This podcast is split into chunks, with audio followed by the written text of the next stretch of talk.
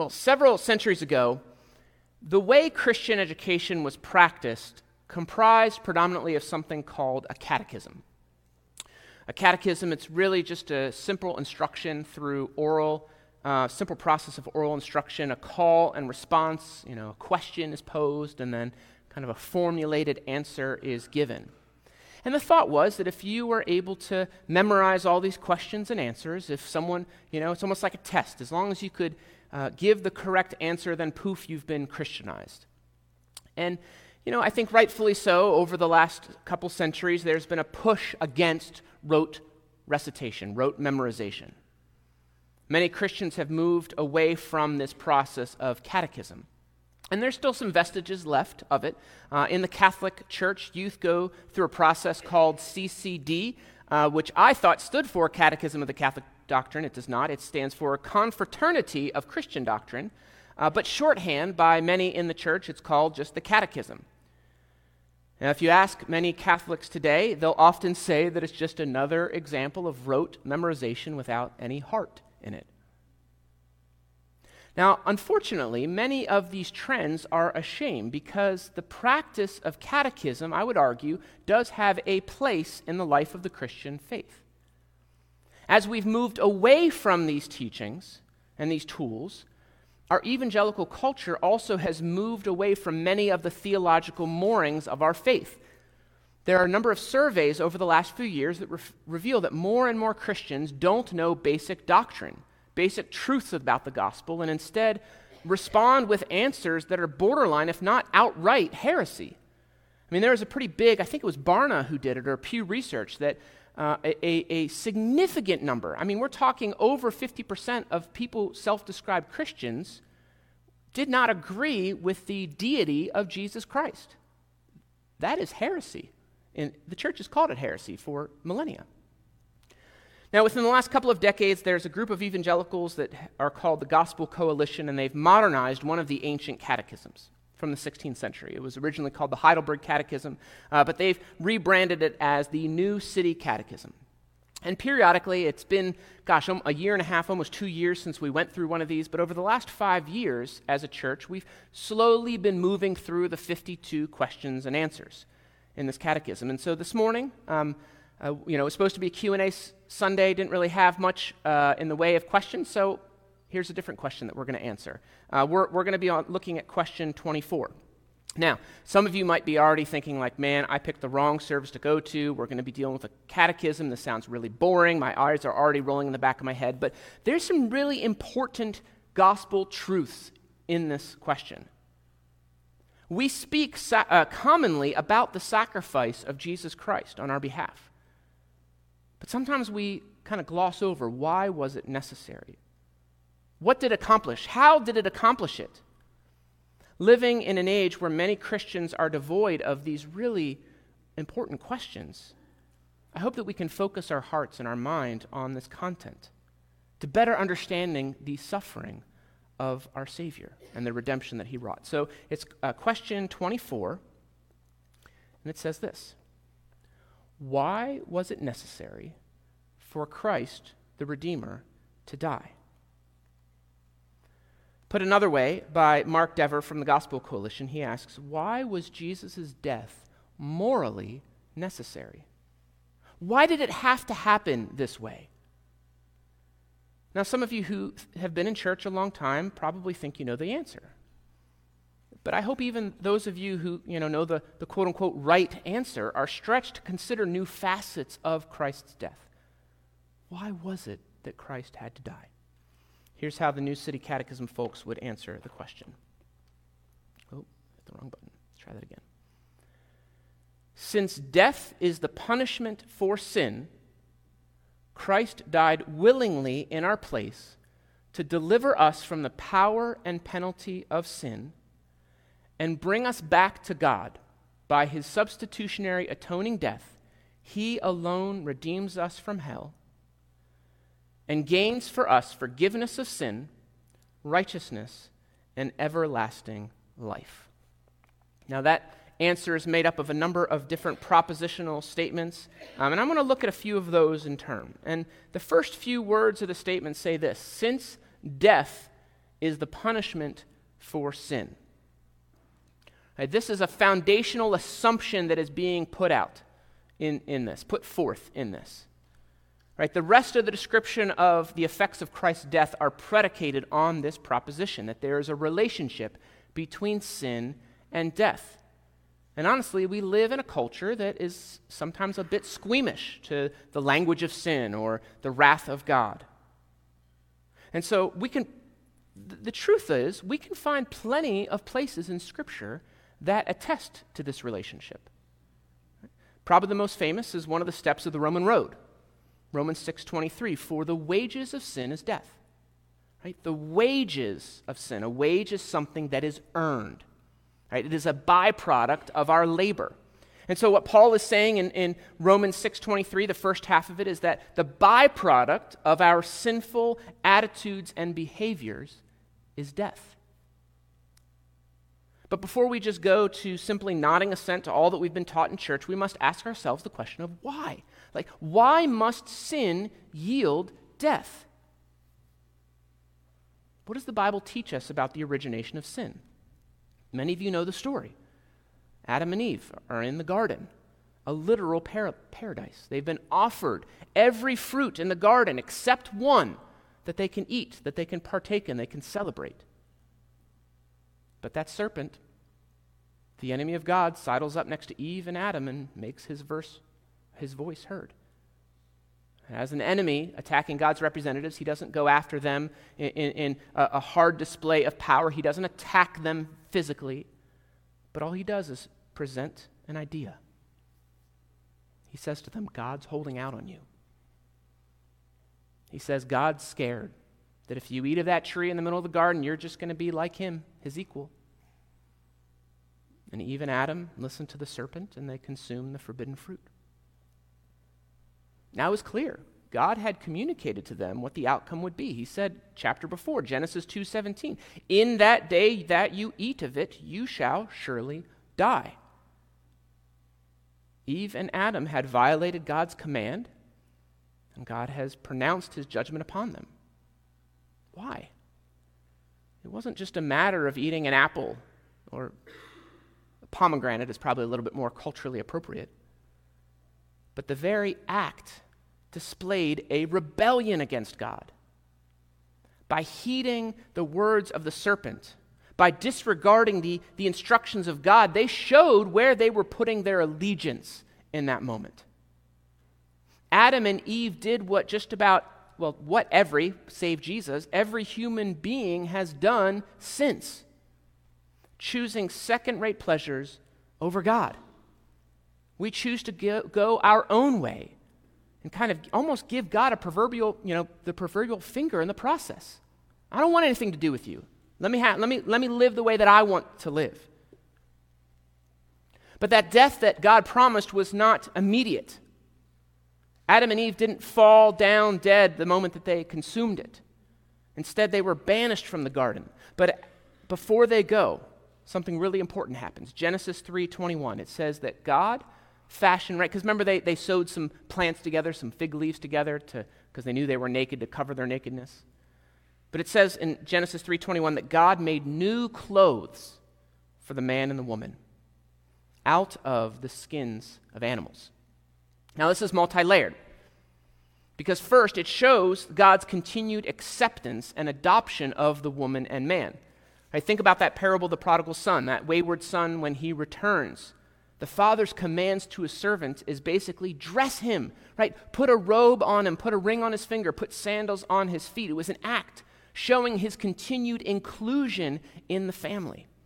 So, too, I believe that God's clothing of Adam and Eve signified their continued belonging to God. However, for these skins to have been adorned, it would have meant death. Death did take place, the death of an animal. And so, even in this very act, I think we see a foreshadowing of the work of Jesus Christ through a substitutionary death. Sonship and daughtership was maintained. Now, why is it that God has these standards? God says He's holy. And therefore, if we want to be like Him, we ought to be holy as well.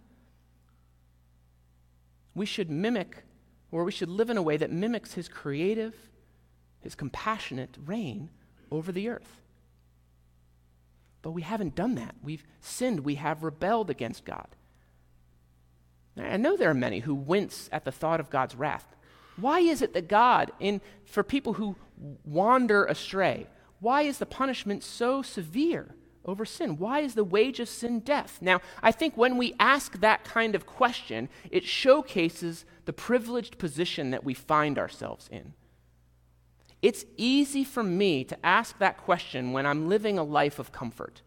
Right? We don't want, you know, eh, maybe I'll acknowledge that like I've, I've con- gone astray here or there. I haven't done something right, but it's like, God, you're being a little bit like too severe with me right now. Of course it should be easy for God, you know, God should go easy on my sins. But you know what? If you find someone who is oppressed, someone who is suffering unjustly because of the sins of others, see if they cry out to God for justice against their oppressors. I mean, you see this in the Old Testament, right? You see language, harsh language saying, God, deliver me from my enemies. Because they're, they're, it's not that they're just not being, un, they're being unkind to me, but they, they've, they're, they're seeking out my life right now. I've said it before that I believe that God's wrath is proportional to his love. In fact, God's wrath is not antithetical to his love, but I would argue is an expression of his love. Let me just give you an example. We drive an old 2012 Dodge Grand Caravan. And you know, you spend a lot of money on your vehicle. Next to your house, your car is probably the largest purchase that you will make. Now, if my car is parked, my van is parked in front of my house, and someone hits my van and then drives off, I would be rightly miffed. You would probably be miffed too. But any anger that I have towards that driver pales in comparison to what I would feel towards someone who harmed one of my children. My fury towards someone who hurt my kids, towards someone who wrecked my vehicle, is proportional to the love that I feel for each of them. Do you see that? Right? I love my kids, but God loves my kids even more than I do. He loves every human being more than we can fathom, more than we can imagine. They're His image bearers. Is it right and just for Him to get angry when others demean or harm, attempt to snuff out the dignity of his children? I would say so. Death is a punishment for sin because we have lived in a way that is out of alignment from God's design, and we have harmed others in the process. I'm sure plenty of times harm was not our intention. But you know, if one of my kids accidentally hurts the other and says, I am sorry, you know, the apology doesn't just make the pain go away or disappear. God's goodness and perfection leads him to pour out his wrath and judgment on those who have left destruction in their wake of sin. God's punishment over evil displays God's love and goodness. Now, I know I spent a lot of time just on that very first proposition, but I think it's foundational to our understanding of why Jesus had to die. Because if I don't think that sin should yield death, then that weakens the effect of what Jesus did on that cross. So, that first statement that they say is death is the punishment for sin. Now, on the heels of that first statement, the Catechism says that Christ died willingly. This is important for us to point out, right? That Jesus had agency in the process.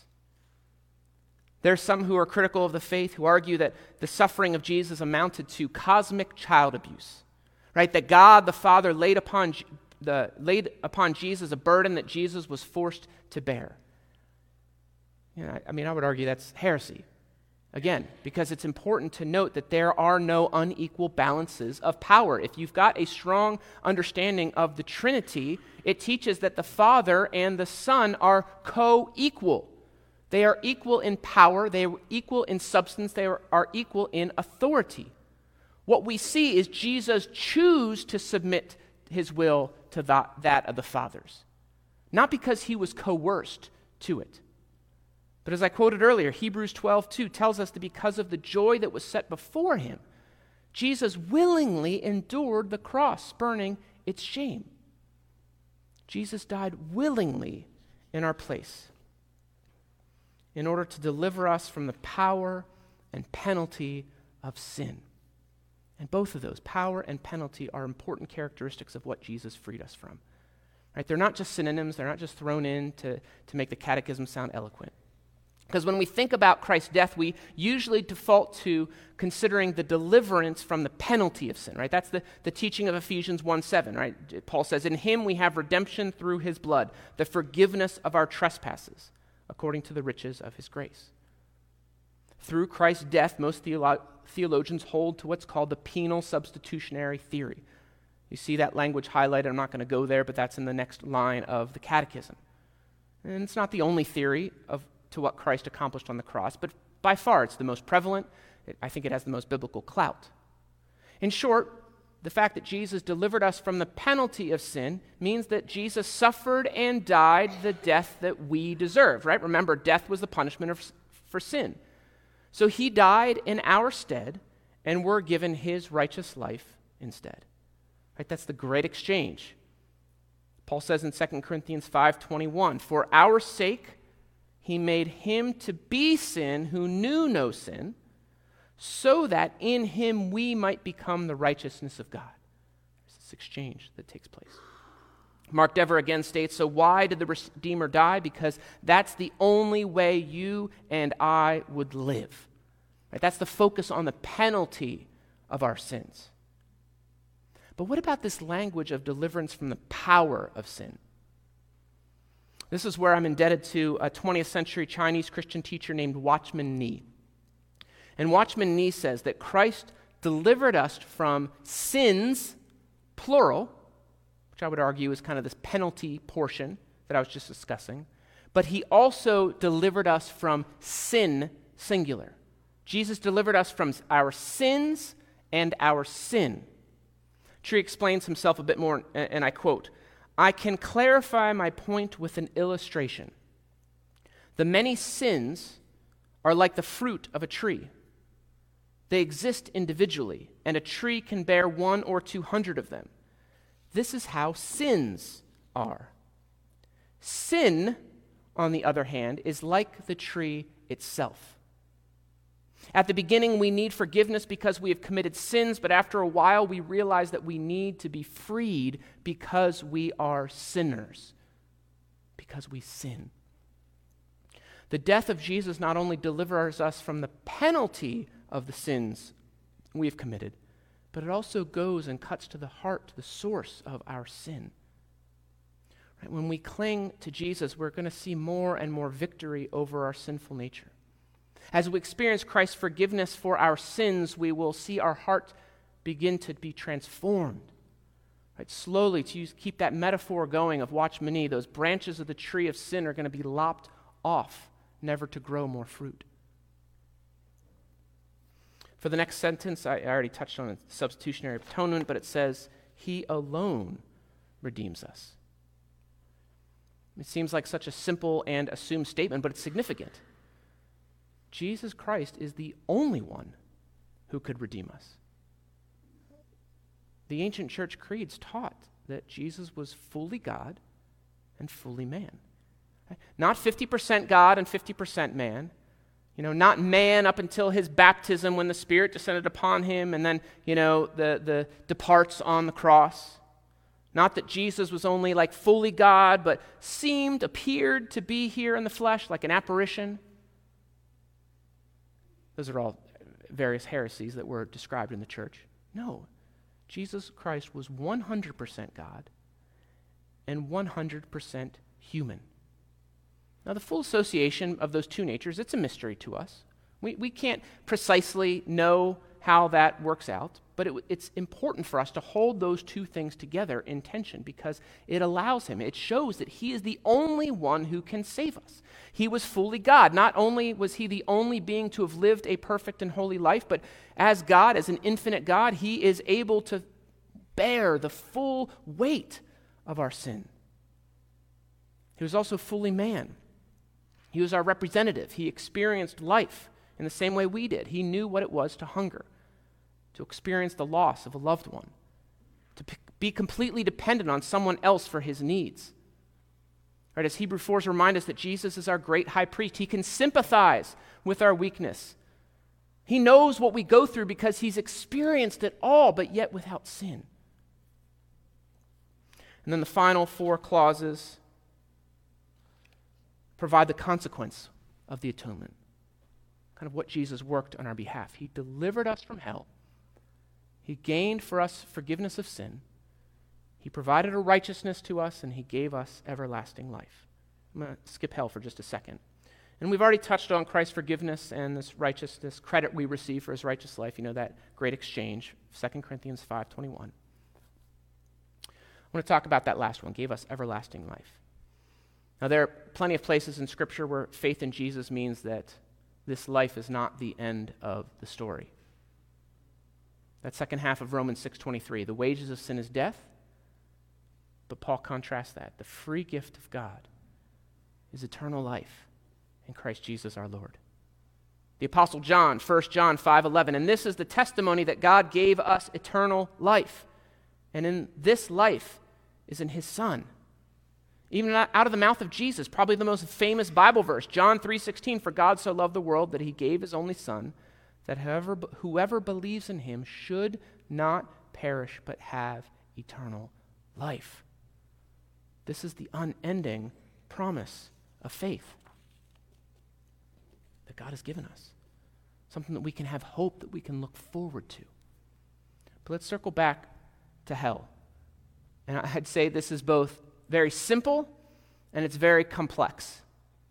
The simple facet of this statement is what the Catechism said that those who put their faith in Jesus Christ are delivered from the judgment of God in hell. Right? You can take that one to the bank, you can be comforted by it. But what becomes a little bit more complex and not quite as straightforward is what is the precise nature? If we are not found in Christ, what is the precise nature of that punishment that is, that is upon them, that we avoid if we are in Jesus. Right? Like, is hell a literal lake of fire? Are those who are condemned to that fate tortured for all eternity? Who's the agent of that torture? Is it God? Is it the devil? Just how far of a reach did Christ's forgiveness go? I don't agree with the statement, but many years ago I had a coworker who said, uh, this is like 15, 20 years ago, that hell was full of forgiven people. That's what she said. I mean, if that's true, why are they there? Does Christ's redemption lead us to a type of universalism? Those are all very important questions dealing with this nature of hell, uh, of which I'm not going to go into today. That's not the purview of this message. You know, if that's something that you're like, I, I want to hear more about that, Ask that question next time for the Q&A. But for now, right, we know that we have avoided whatever it is because of Jesus. We've got that, that uh, ticket out. So I've communicated a number of these, these heavy theological principles. So what? What, is it, what does it matter? What difference does this make for us today? When, when I walk out those doors, how does what is upheld here in the Catechism mean any difference to me when I head home? And I've got two things that I hope can try to begin to connect the dots for some of these to our lives. First is something that I think we often take for granted in the church that Jesus has delivered us from the penalty and the power of sin. You know, do you believe that? I mean, do you really believe that? We say it all the time, but do we live it as if it were true? Because too often I, I've encountered folks where our posture indicates that we're lacking one or both of those characteristics of, of Christ's redemption. I regularly hear folks bring up the sins of their past, continuing to just be like plagued or racked with guilt, trying to connect some unfortunate event that's happening in the present with, you know, this thing that I did, almost like God works on some type of karma, which he does not. Right? That, that God is punishing me today because of something I did in the past. You know, when we carry ourselves that way, it reveals our unbelief. You have been forgiven. Full stop. The full weight of the punishment that God have for our sins, for our failure to live according to his ways, past, present, and future, have all been nailed to the cross. Right? When Jesus said it is finished, it wasn't, ah, you know, it's done except for those really bad things that Jane did, you know? No, we have been delivered from the penalty of our sins. But we've also been delivered from its power. Now, I'm not advocating that we can live in a way that is, you know, sinless perfection. We talked about this a few weeks ago. I think Paul debunks that in uh, Philippians, that that's not the reality of the Christian. But we should not go to the other extreme to be like, well, I'm never going to be perfect, so I'll just sit back and be like, God, you can just forgive whatever I'm going to do. Doesn't matter what I do, or I'm powerless over my sinful nature. I had a doctor's appointment a few weeks ago, uh, mostly positive, but you know, that darn blood pressure, just, just a little bit on the high side. And you know, I was talking to a friend of mine, and he's like, he eats healthy and all that, and so much of this is determined by genetics. But I don't just sit back and be like, well, it's just genetics. I guess I just have to live with this. No, there are things that I could do to help lower it. I can, you know, just a loss of like five pounds can alter my blood pressure. I can eat less foods that are high in sodium. Even if my blood pressure might be predominantly dictated by genetics, there are things that I can do, things that I can tame my body, exercise more to bring it under submission, to live a healthier lifestyle. We understand this. We discipline ourselves in order to see changes in our bodies. So, why not in our souls as well? Now, with God's help, of course. I'm not saying we can do this on our own. But Hebrews 10:14 puts this into words. He's, the author says, For by a single offering, he, Jesus Christ, has perfected for all time those who are being sanctified or who are being perfected. While you are being perfected, you have already been declared perfect. Martin Luther put it this way he called us in Latin simul justus et peccator simultaneously, at the same time, we are justified and sinner. We'll continue to struggle with sin on this side of paradise, but even so, we've already been declared righteous. We've already been declared perfect before God. And I think that process of spiritual growth is us learning to lean more and more into that identity that is already true of us. Right? Because Christ has delivered us not just from the penalty of sin, but also its power. We can be free from these things. And the second thing I want us to consider, and it's one of those drums that I beat regularly, but I know I need to be reminded of it all the time. Christ's death ushers us into eternal life, his death and resurrection in particular. But that eternal life is not something that is just purely future oriented. It's not something we just wait on our heels, sitting back, you know, waiting to die, waiting for Jesus to come back so that we might, you know, go to heaven. Jesus said that he came so that we might live even here and now with abundance. Right? Christ initiated the kingdom of God. We await its full expression, its, full, its fullness, when he comes again. But as we think about eternal life, eternal life is not something that begins at some future distant point in time. Eternal life begins now, begins today.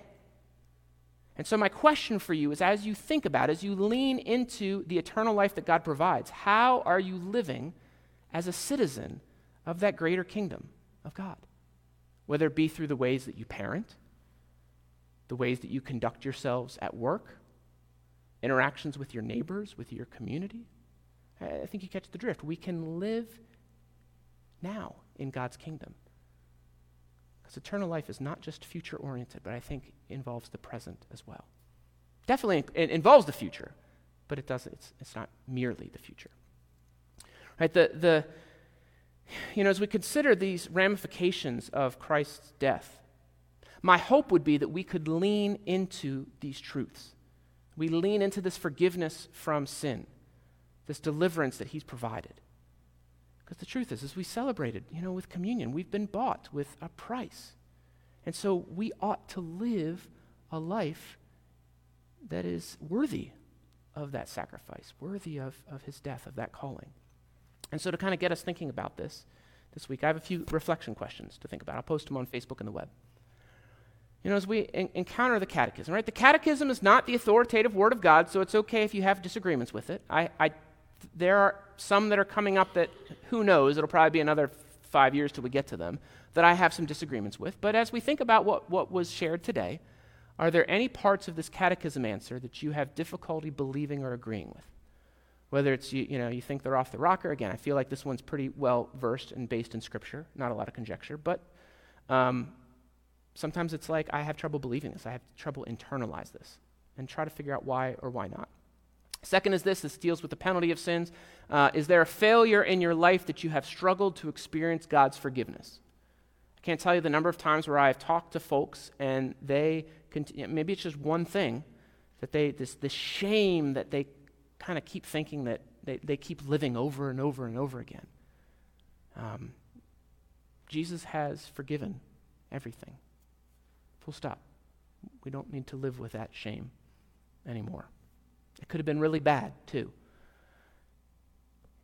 And then this week, thinking about this, this kingdom minded, kingdom oriented, how will we live as a citizen of God's eternal kingdom? Right? This week. Not when I die. Not when Jesus comes back.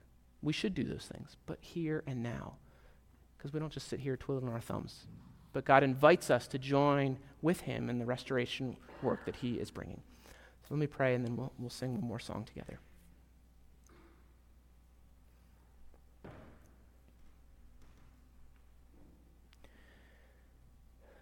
God, as we enter into this time of reflection and this time of singing, may we hold fast to this truth, Lord, that you have um, given of yourself, that you did so willingly. That the horrific nature of the crucifixion that you endured, you did with a purpose to bring salvation to us, to bring forgiveness, to cast our sins away from us so that we could be returned and reunited with God, with your Father. And so, God, may we, as we sing the song, truly praise you as the one who has paid it all, has removed our sin as far as the east is from the west. Maybe that's something that we've said time and time again, Lord, but may it penetrate our souls that we can live it. To know that there's forgiveness and there's freedom. Lord, we thank you for those, those things. In Jesus' name, amen.